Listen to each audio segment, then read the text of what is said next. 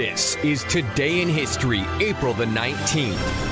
On this day in seventeen seventy-five, the American Revolutionary War began with the battles of Lexington and Concord. In eighteen ninety-three, the Oscar Wilde play A Woman of No Importance opened at the Haymarket Theater in London. And on this day in eighteen ninety-seven, the first Boston Marathon was held. Winner John D. McDermott ran the course in two hours, fifty-five minutes, and ten seconds. In nineteen thirty-five, the Universal Pictures horror film Bride of Frankenstein had its world premiere in San Francisco. Also on this day in nineteen forty-three, during World War Two, tens of thousands of Jews in the Warsaw Ghetto began a valiant but ultimately futile battle against Nazi forces. In nineteen forty-five, the Rodgers and Hammerstein musical Carousel opened on Broadway. On this day in nineteen sixty-six, Bobby Gibb, twenty-three, became the first woman to run the Boston Marathon at a time when only men were allowed to participate. Gibb jumped into the middle of the pack after the sound of the starting pistol and finished in three hours, twenty-one minutes, and forty seconds. I loved running. Running was one of my loves.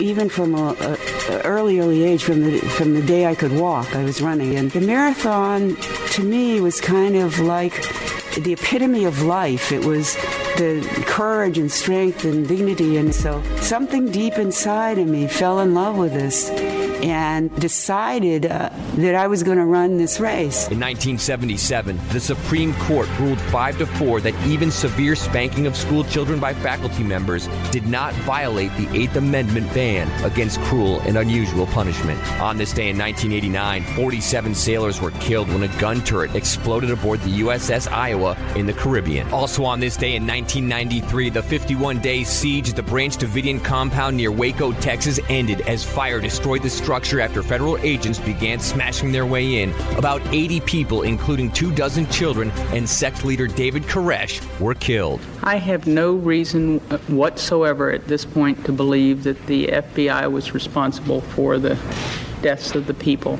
But I think it is important for the American people to know that we have pursued every question and pursued it as far as we humanly can to get to the truth. Also on this day in nineteen ninety-five, a truck bomb destroyed the federal building in Oklahoma City, killing one hundred sixty-eight people. Bomber Timothy McVeigh, who prosecutors said had planned the attack as revenge for the Waco siege of two years earlier, was convicted of federal murder charges and executed in two thousand one. And on this day in nineteen seventy-five, the Captain and Tennille hit the pop charts.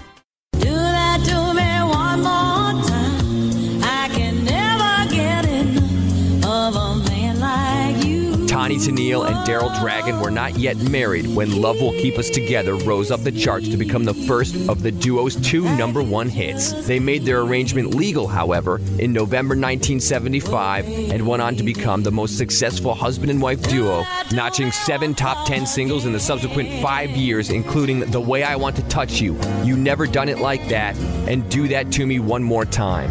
Between the titles of those hit songs, their evident fondness for each other, and their irresistible image, she with the shiny hair and perfect teeth, and he with a captain's hat that spoke of limitless nautical possibilities, the Captain and Tennille made marriage look and sound sexy. The Captain and Tennille are in rare company for managing to combine the rigors of maintaining a happy marriage with the stresses of pop stardom, which they achieved on April nineteenth, nineteen seventy-five, on this day in history.